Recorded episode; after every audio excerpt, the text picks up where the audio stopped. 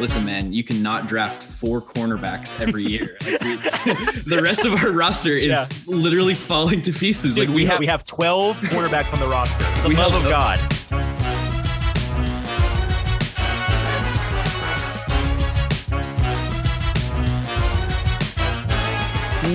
Welcome into the Titans 10 for Monday, April the 10th. I'm your host, Easton Freeze, a broadcaster and writer with Broadway Sports Media and the 440 Podcast Network, joined as always by James Foster of No Flags Film on Twitter, YouTube, and Patreon. James, hello.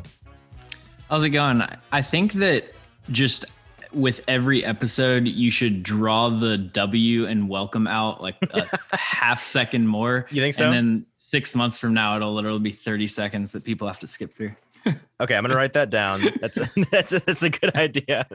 Uh, we uh, we've got a couple of things to talk about today.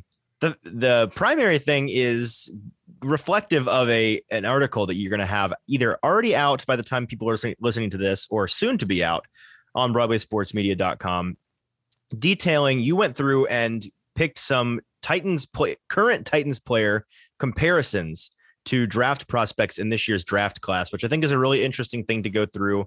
And we'll um we'll just have you uh, detail for us what you see in these players, why why you think that they're comparable to existing Titans players, and then maybe give us a little rundown just on your uh, evaluation of those guys and where you might think they go in the draft. But before we go into that, we have to touch a couple of topics. The first of which is Jeffrey Simmons.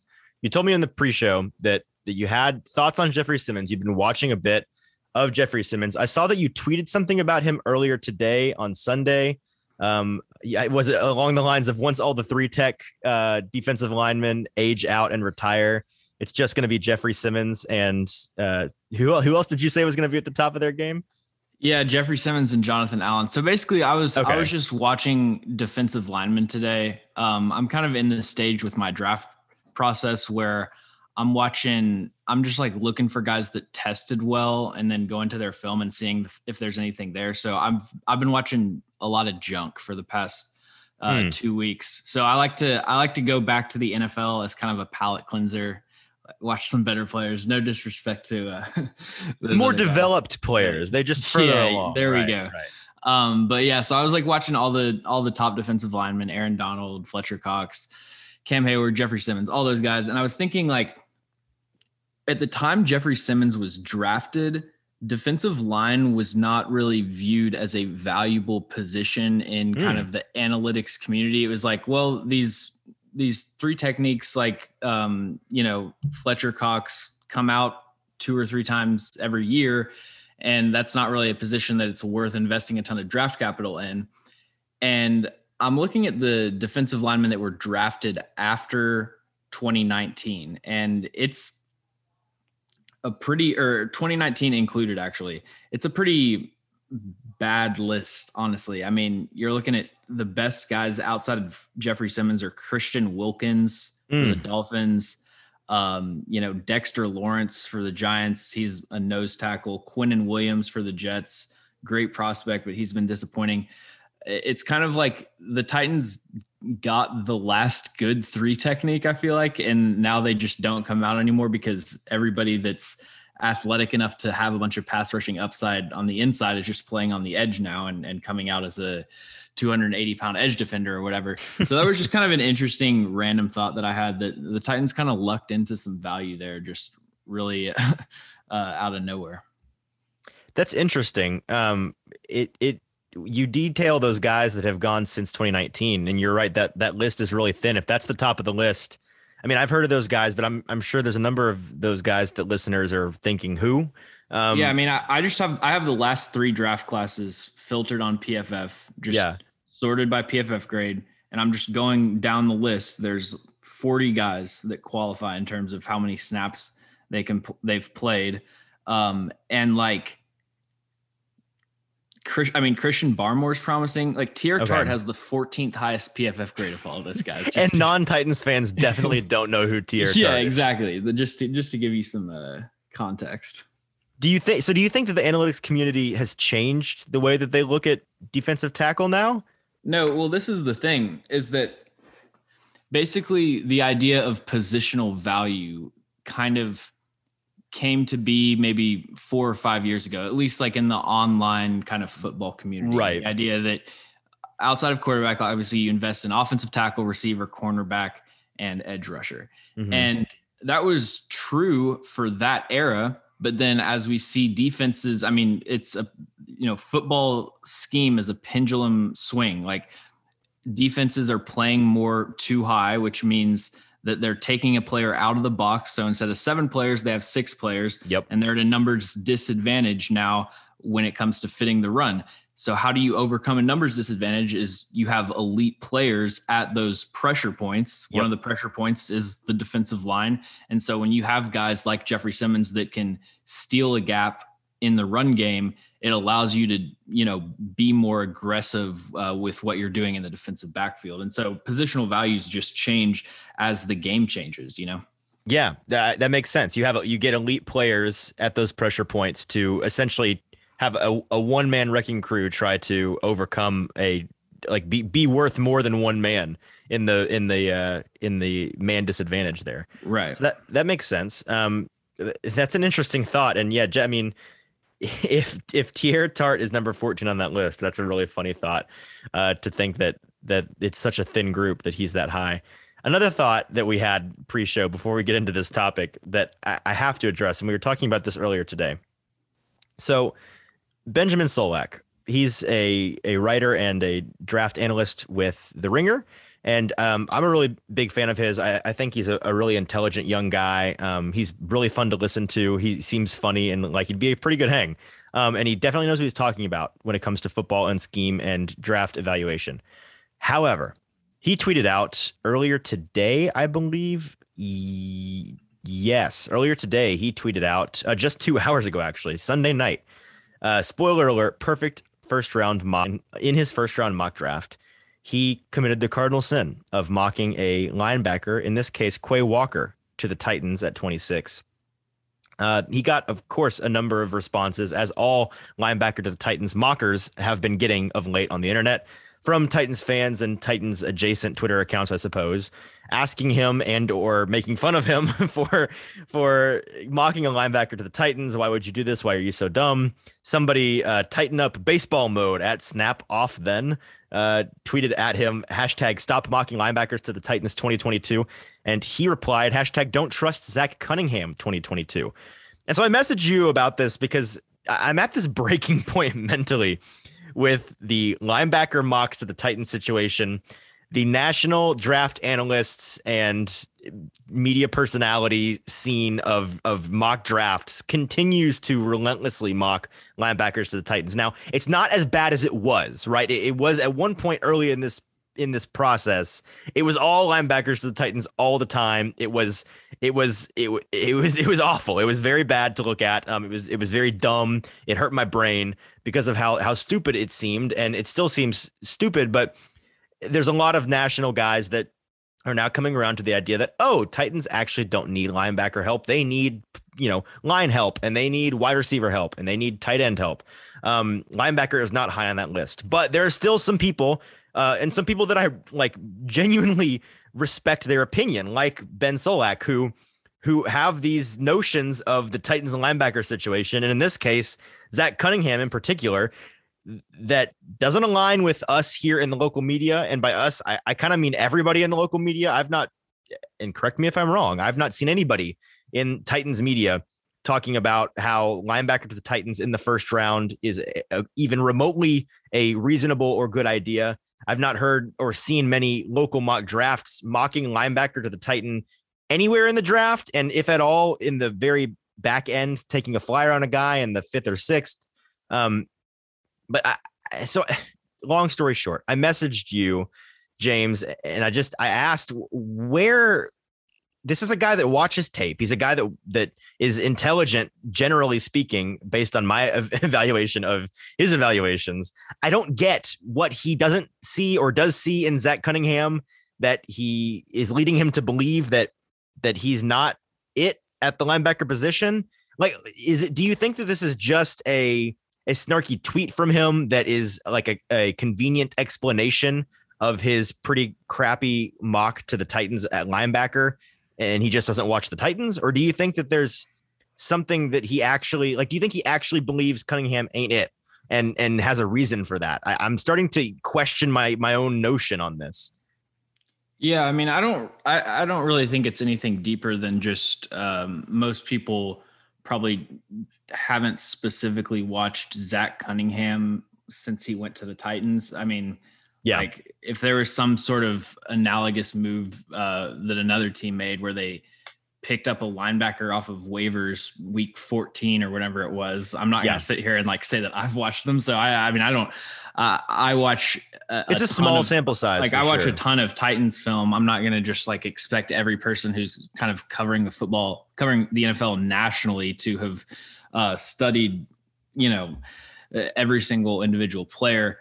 But uh, like I will use this as an avenue to kind of talk about Zach Cunningham and the fact that he yeah, probably please. put on the best seven game stretch of his entire career. I mean, when when the Titans picked him up, I went and watched all of the Texans defense from that from uh, 2021 up to that point. I think it was like 13 games. And my takeaway from Zach Cunningham, uh, having not really studied him in depth since the draft, was like, yeah, I mean, he's a he's a quality linebacker. I don't really think he moves the needle at all, but you watch the Titans defense through the the the back half of the season, he's the guy that pops out on film.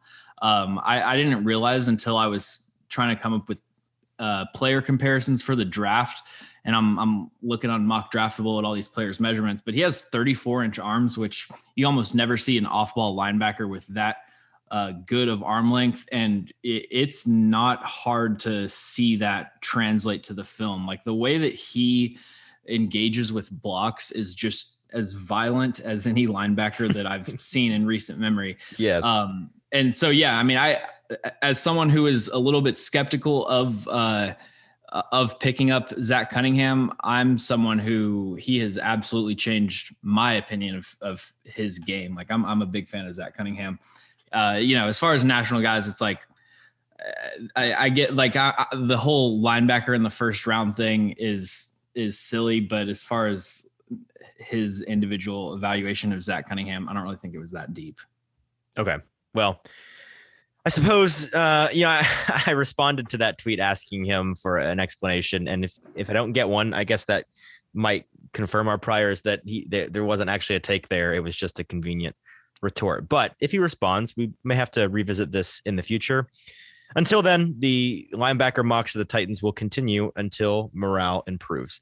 Let's move on to our main topic of today's podcast, which is your article that's coming out, I believe, on today, uh, Monday, the, the day that everybody's listening to this, uh, comparing NFL draft prospects to current current Titans. So we'll go through the list of players that you that you outline in this in this article. And I have two questions for you on each of those players. Obviously, you're going to tell me who you think the Titans comp is for each of them, but then I also want to know what your general evaluation of of them is in this draft process, uh, and then I want to know what it is about these guys that you that reminds you of the current Titan and why they they are reflective of uh, the Titans players that we all know and love uh, in your mind. So, are you ready for us to go through this list? Let's do it. Okay, so the first prospect on your list is Brian Asamoah. He's a linebacker out of Oklahoma. Which Titans player do you uh, are you reminded of when you watch Brian? So this is an easy comp for me, but it's David Long. Um, so Brian Asamoah, just to give you a brief introduction, is a converted safety that plays linebacker. He's six foot two twenty six, so very undersized, but the kicker with Brian Asamoah is that he has almost 33 inch arms, which is uh, 65th percentile for uh, off-ball linebackers. And you know when you when you talk about linebackers that are undersized and how it kind of clouds their projection from college to the NFL, the main issue is are they going to be able to take on blocks? Like when a guard is coming to the second level, does he have the physical stature to effectively engage with and shed that block? And obviously being on the lighter side doesn't help in terms of anchor, but having long arms, you know, that helps you win the the stack battle. That helps you get your hands on uh, the opponent first, which when it comes to interactions within the trenches is one of the most universal important things. I think Brian Asamoah, along with his speed, acceleration, agility, coverage instincts, all of that, uh, I think he projects as a, a really good weak side linebacker. Okay, and and what about him? What what are the what of those traits is uh, a similar is similar in your evaluation to David Long Jr. Yeah, I mean, I think obviously the physical profile, but also just the way that they're able to move around the field almost like a human joystick, like uh, change of direction just so fluidly. Uh, that's really the biggest thing that sticks out to me about David Long's game. And that's what, you know, pops off the screen when you watch Brian Asamoah. Interesting. Where, just out of curiosity, where do you have Brian going in your uh, draft projections? Oh yeah, I'll start including uh, these for the rest of them. But right now, he's my 50th overall player, uh, fifth ranked linebacker. All right. Next player on your list, also from Oklahoma, Nik Bonitto, uh, an edge player coming out of Oklahoma. Which current Titans player are you reminded of when you watch him? So this is going to be a lazy comp for me in the next few draft classes, but anytime there's a really fast, bendy edge rusher that doesn't have any pass rushing moves, I'm just going to compare them to Harold Landry, which like is, it sounds it sounds like I'm it sounds like uh, a like a pejorative sort of comp that I'm uh, you know comparison that I'm making between the two players, but they're both just balls of energy explode off the line of scrimmage. They're really just trying to run around the outside shoulder of the offensive tackle. They don't really have this, uh, you know, developed pass rushing plan, but they're also very underrated run defenders. That's something that uh, I, people don't give Harold Landry enough credit for. And I've been on the critical side of Harold Landry as a pass rusher, but as a run defender, I think he's one of the most underrated run defending edge rushers in the NFL. And mm Nik Bonitto, I mean, I, for as you know, he was a very productive pass rusher over the past two seasons. I know he's had like over 50 pressures both years, double digit sacks. But to me, the the thing that really stands out with Nik Bonitto is his run defense and kind of uh, the way that he can be used as a versatile chess piece for a defensive coordinator in the same way that I think Harold Landry is. Interesting. So you're basically saying that you don't think either of these guys have any pass rush ability. That's what I'm hearing. Um, I wouldn't use the term ability. I would use uh, skill. I would say like Harold Landry's not a very skilled pass rusher, but he is a very able pass rusher. Uh, like I don't so have his. I, I, yeah, I, I joke, but that's what I'm kind of wanting you to go into a little bit more depth on. What what what is your distinction there between uh, ability and skill level? Is it just what they have in their bag of tools? Kind of let us in. Uh, people, you know, like I, I'm kind of the stand-in on the show, uh, the the everyman here somebody that's not big on on knowing the ins and outs of what makes a pass rusher. What what right, is it, so the difference between him and a guy that you would call more skilled? Okay, well, I'll I'll compare him to the most skilled defense, the most skilled pass rusher in the NFL right now, which is Aaron Donald. And right. you look at Aaron Donald, he's got a a move set, a, a repertoire of like four or five really go to moves. He's got uh, one or two main pass rushing moves. He's got the change up. He's got counters off of stuff. Every single thing that he does looks like it has been repped. It looks like he's been repping the cross chop since he came out of the womb. Everything is just so crisp and just yeah. like um, to the split second, the hand placement, uh, you know, right on the armpit when he needs to do this swim move, like all all that kind of all those kind of intricacies. And then you watch Harold Landry's pat like just I the other day I watched all of his third down pass rushes because that's really where pass rushers are kind of pinning their earbacks and, and letting it all hang loose. Yep. Um, Harold Landry just, you know, he really just kind of tries to do the speed chop. Uh, his hand placement is inconsistent there. Tackles can just overset, meaning they're they're just trying to get as wide of an angle and really just protect against the speed rush because they know that's really all Harold Landry's bringing to the table. And they just kind of, you know, if it's a tackle who's worth his salt, they just kind of shut it down. Like Laremy Tunsil has uh, just blanketed Harold Landry every single time they play him because he just mm. he knows what's he knows what's coming and he's a good tackle and he shuts it down. But Harold Landry is a very capable pass rusher because of his athleticism, because of his motor, just his raw speed, ability to change angles. So when you talk about getting him on stunts, um, blitzes, you know, things things where the the technical intricacies of rushing the passer are not uh, first and foremost most important uh, he can be a, a, very capable pass rusher. And I mean, that's he has he had 70 pressures in 2021. Oh, yeah. 16, 16, sacks. Like I can't sit here and say that he's not a capable pass rusher because like that's you don't you don't get those numbers from just a fluke. But so it's it's, it's essentially the the pitcher that has a crazy fastball, but that's kind of their one trick versus the guy that doesn't necessarily have that that crazy other otherworldly fastball, but they have a lot in their bag of tricks and can throw a variety of of highly skilled pitches your way. Does that is that kind of yeah? And I, I hesitate. Comparison? I hesitate to get too deep into the baseball analogies because I have uh, never watched a baseball game in my life. so, like, yeah, sure. If okay. that, yeah. Maybe. Yeah, that makes sense to me. So we'll say it makes sense. Moving on to the next player on your list, you have Roger McCreary, a cornerback out of Auburn. He's a guy that's high on a lot of people's uh, cornerback overall cornerback boards this year. What is the Titans player that you're most reminded of when you watch him? So the comp for Roger McCreary, uh, the Titans comp is Kristian Fulton, and this isn't a perfect comp. This is one that I I kind of stretched a little bit just for the article. My actual comp for Roger McCreary is Cam Sutton, uh, mm. former well not not former current Vol for Life and uh, current never Pittsburgh never Steelers, former Vol for Life. Yeah, never never former. Um, but yeah, Roger McCreary is kind of a guy that I was really high on early in the process.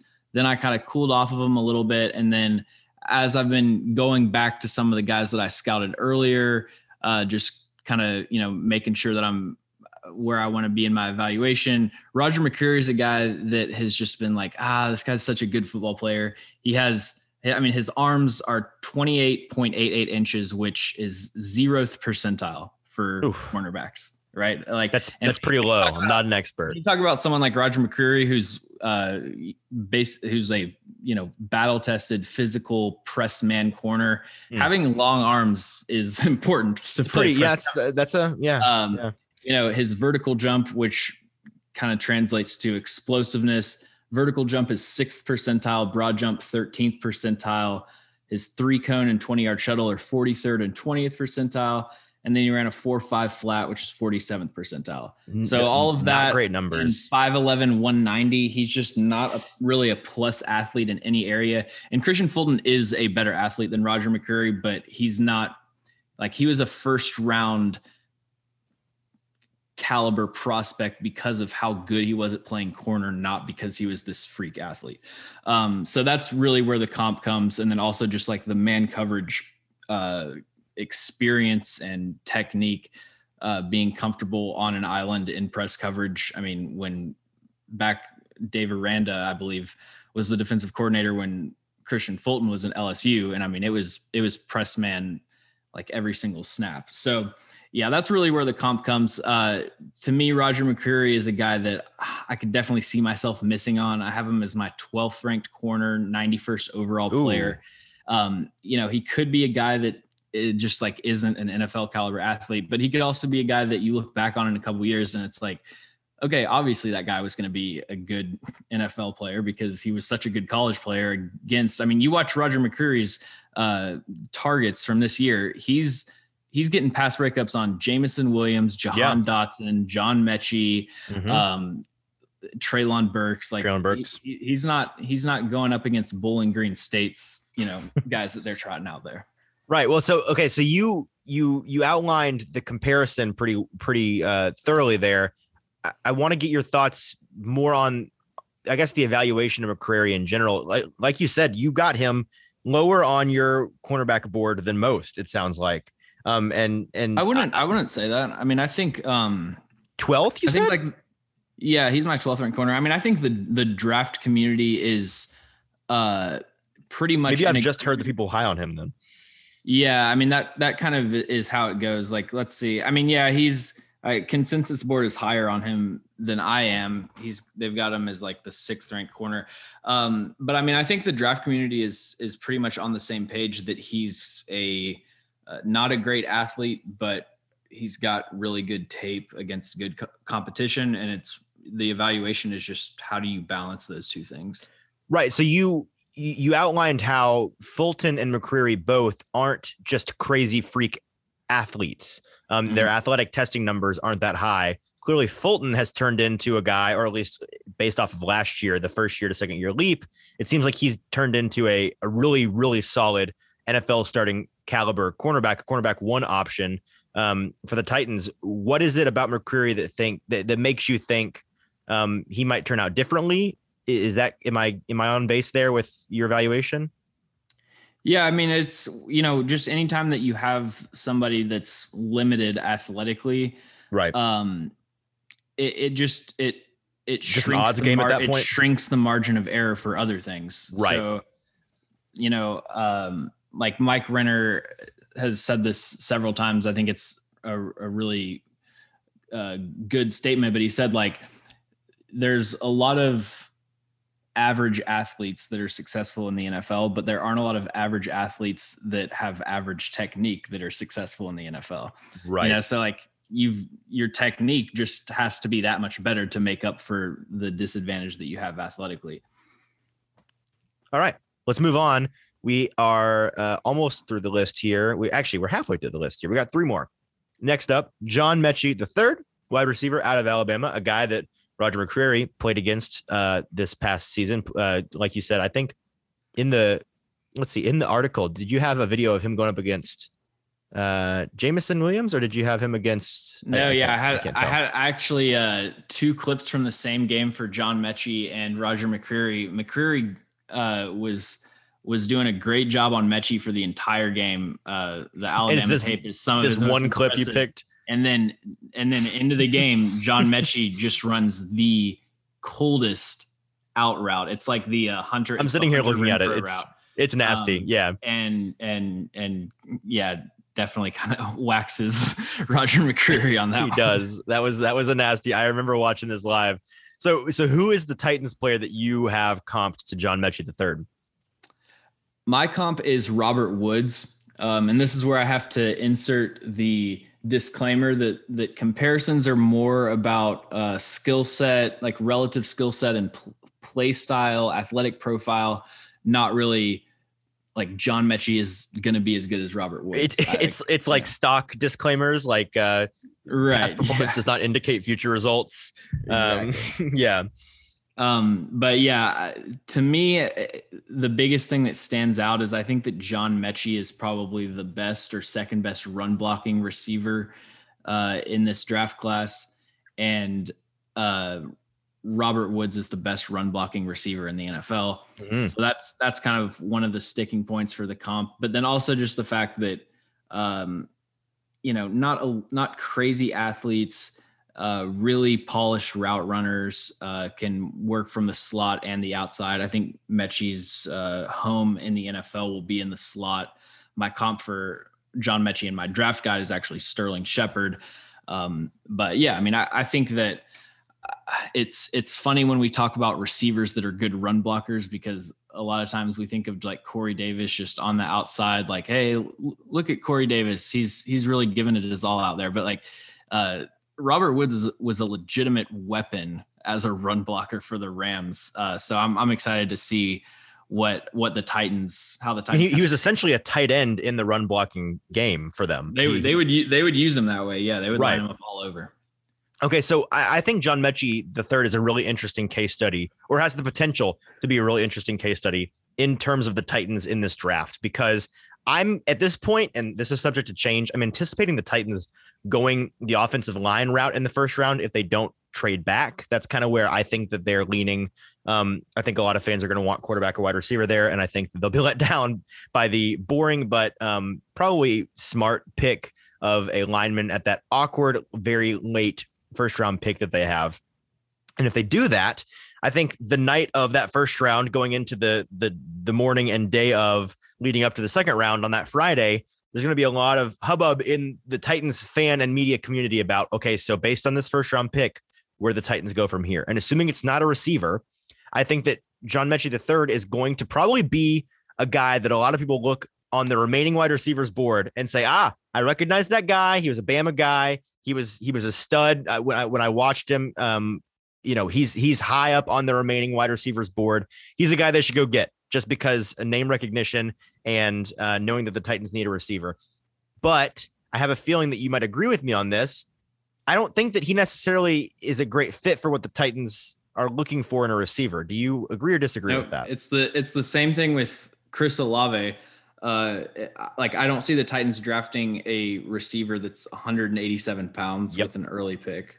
Yep, agreed. Like there's just the one thing. Well, I won't say the one thing, but one thing that you can really kind of bank on Jon Robinson valuating valuing uh, from the receiver position in the draft is having you know NFL play strength and weight to to be able to take hits uh, throughout the course of a season and be durable, be available in December and January. So yeah, I, I don't know. I just think um, like when you get to the sixth and seventh round, it's all dart throws. But in terms of early impact player uh, selections, I see them really trying to get somebody that that weighs a little bit more. Yep, agreed. And uh, I, I kind of want to retcon um, the discussion here a little bit. Uh, of these three guys, besides Metchie that we talked about before, uh, Asamoah, Bonitto, and McCreary, are any of those guys? I forgot to ask this. Do you see any of them as potential fits for the Titans? I know two of them are uh, li- a linebacker and an edge, so probably so the, not. the but- thing the, the interesting thing that i'm just realizing now is that in making comps to from these players to nfl or to titans players like they're all going to be kind of redundant with what the titans already have so i don't kind of what I'm necessarily see well. Any of these guys as as being you know unless they fall to the later rounds as being great fits like Brian Asamoah's comp is David Long, so the Titans drafting him, well, that would be kind of It'd redundant. be a David Long backup, David Long, right? you know? yeah, same thing. yeah. John Metchie to Robert Woods. Roger McCreary is a little bit different because with corners, you just need like a stable of. I mean, Of bodies out there. if I was, yeah, I've I've said this before, but if I was a GM, uh, like the owner of the team that I worked for would have to would have like a uh, a serious sit down with me after every draft and be like, "Listen, man, you cannot draft four cornerbacks every year. Like we, the rest of our roster is Yeah. literally falling to pieces. Dude, like we, held- have we're we're we the held- Bears in 2019 with with we tight held- ends. We have 12 cornerbacks on the roster. For the love held- of God, we held open tryouts to the public for tight end, and we have nine cornerbacks on the roster. yeah, yeah, Yeah, that's really funny. That's listen, that's team building 101. That's chestnut checkers. Um, There don't question the process. Moving on, we got two more left. Let's let's grind these out real quick. Zyon McCollum, another cornerback from the giant uh, University of Sam Houston State. What is your Titans uh, player comp for them? So my comp uh, is Caleb Farley, and it's really more of a athletic comp than it is a player comp. But Zyon McCollum and Caleb Farley are both literally the ideal build for an outside corner. Um, Mm. Six foot two, which is six foot two, 31 inch arms, which is the perfect height. There's this guy, Tariq Woolen, who's six foot four and ran a four two six. He plays corner for cow. UTSA. A lot of people like him. The thing is, when you get to six foot four and you talk about a corner that's trying to, you know, keep up with a, a stop and go on the outside or like I was about to say any break on a breaking route, you're gonna get slant. toasted. yeah, no, uh, six four, like that's just too tall to play Yeah. corner. So Zyon McCollum, six two, a little bit better center of gravity there. Uh, 199, good weight. Uh, he's he ran a 433, which is 95th percentile for corners, Hmm. 146 10 yard split, which is 98th percentile. Uh, 39 and a half broad jump and 130 or 39 and a half vert, 132 broad. Both of those 90th percentile, 98th percentile three cone, 93rd and 20 yard shuttle. So just a like generational athlete. Um, but you know, he's he's gonna be a third to fourth round pick, probably just because the tape isn't really that good. Um, but yeah, just in terms of athletes, like Caleb Farley's the only guy that I've seen in recent years that compares to Zyon McCollum. Okay, interesting. Um, the last player on your list is another linebacker out of Georgia, Quay Walker. He's he's actually the guy that full circle here. The who uh, Ben Solak had mocked to the Titans at 26. Wow, that's so funny. hey, who is your who, who is your tit- Titans existing comp for them? This is also funny because this is who we were talking about. Zach Cunningham. Hey, there we go. there we go. Literally did not realize that Me that neither. connection was going to be made until just now. But No, this episode has come full circle. No, you should you should take credit for that as like you planned the the. No, I actually, yeah, this is this is my plan is to really tie this way. episode in well. This is elite planning on a podcasting level. But uh, so what is the reason? Why do you why do you see uh, shades of Zach Cunningham and Quay Walker, as So does as does Mister uh, Solak? Quay Walker is, I believe, so I have, I think I have 151 scouting reports written in my draft guide, and I think Quay Walker is the only player that I didn't list a an NFL comparison for because I like I just couldn't find one. I I just Hmm. left it blank. Um, I kind of see Zach Cunningham. The main thing with Quay Walker is just the way that he uses his length. I think is uh, probably better than any line. He probably uses his length better than any linebacker in this class besides Devin Lloyd. Um, What are his Mm. measurements? Do you have those? yeah, thir- uh, almost 33 inch arms, which is 65th percentile. He's 6'4, 241. Okay. Uh, ran a 4.52, which is plenty good. Uh, three cone was 85th percentile. Broad jump 79th percentile. So yeah, I mean he's a, he's a plus athlete for sure. Where is he Uh, on your linebacker uh, list? He is my second ranked linebacker. Like Okay, I'm wow. I, he's he's probably one of the guys that I'm highest on relative to consensus. Um, and another guy is, is another Georgia linebacker, Channing Tindall. I mean, I watch the Mm. more Georgia defense I watch, the more confident I become in my take that Nakobe Dean is linebacker three That's a Georgia's take. defense. Like Wow. I don't know. I don't know if I'm there Have yet. you put that Actually, on the internet? no, yeah, I tweeted it, so I'm I'm Okay. totally in. And if I You're locked in. if I see if I see any uh, conflicting evidence on tape, I just have to ignore it. And no, you have to. You have to double and triple This down. is my the lane. We, I like you can't change your mind about a game. What- What what have you become at that point? You're a sheet in the wind. You have to double and triple down. Those are the rules. But yeah, Quay Walker, Zach Cunningham, just it was really just the way they use their length. I honestly think Quay, Quay Walker is a more instinctive player in coverage. Um, like for as complimentary as I've been on Zach Cunningham uh, for this episode, like he's still just not a good cover linebacker. But um, yeah, I mean, I, I- think uh, I think ultimately people kind of kind of like poo poo NFL comps and act like they're just a waste of time. But I, I really think that it's an it's a useful kind of method of explaining a player's play style to someone that hasn't watched them before. Cause like Right. people don't have time to sit here and watch as many players as I do. So if I can just be like, yeah, Yes. he kind of you turn on his tape, he kind of gives you like this guy's vibes, you know, like that's I think uh a, a, valuable way of of conveying information in bite-sized manner. I agree entirely. And so we have expertly gone this episode from Quay Walker should be drafted in place of Zach Cunningham to Quay Walker reminds us of Zach Cunningham. And in that full circle manner, we're going to end today, leave you with that. Um, Quay Walker should not be drafted to replace Zach Cunningham, but he does remind us of Zach Cunningham. Um, for for James Foster, I'm Easton Freeze. Before we go, we got more shows coming this week. We're gonna do a mailbag tweet, I think later this morning, Monday morning, uh, calling all mailbag uh, submissions for later this week. We'll have an episode, our mailbag number two. There are multiple ways to get into the mailbag. James, what is the best way? Best way is to leave a five-star review on Apple Podcasts.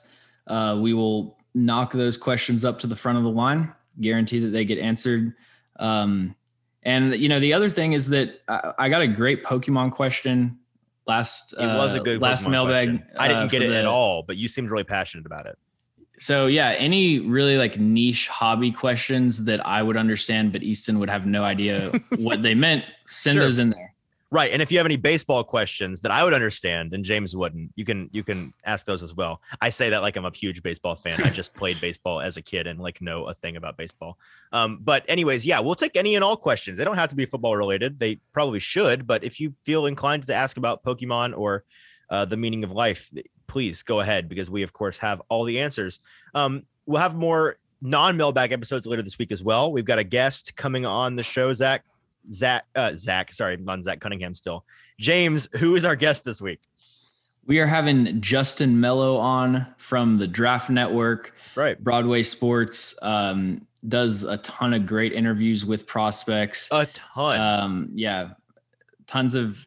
I, I, I always uh, give him a hard time because it's like you have to come up with unique ways to post all your interviews, and he's always like exciting prospect. And so if he doesn't, I'm like, oh wait, this player's not exciting. He's high on Yeah. everybody, man. He no, but yeah, but no, uh, yeah, he he knows what he's talking about, so it should be a good conversation. it will. You're definitely gonna want to tune into that. Um, I believe that's gonna be on Thursday. Don't hold us to that. It'll be at the late later section of the week. So be be uh, keeping an ear to the podcast feed. We got a lot of stuff coming this week um, for you. Until then, follow us on Twitter at Easton Freeze, at No Flags Film, at the Titans 10 BSM to keep up with all of our football coverage and to get all updates on the shows when they come out.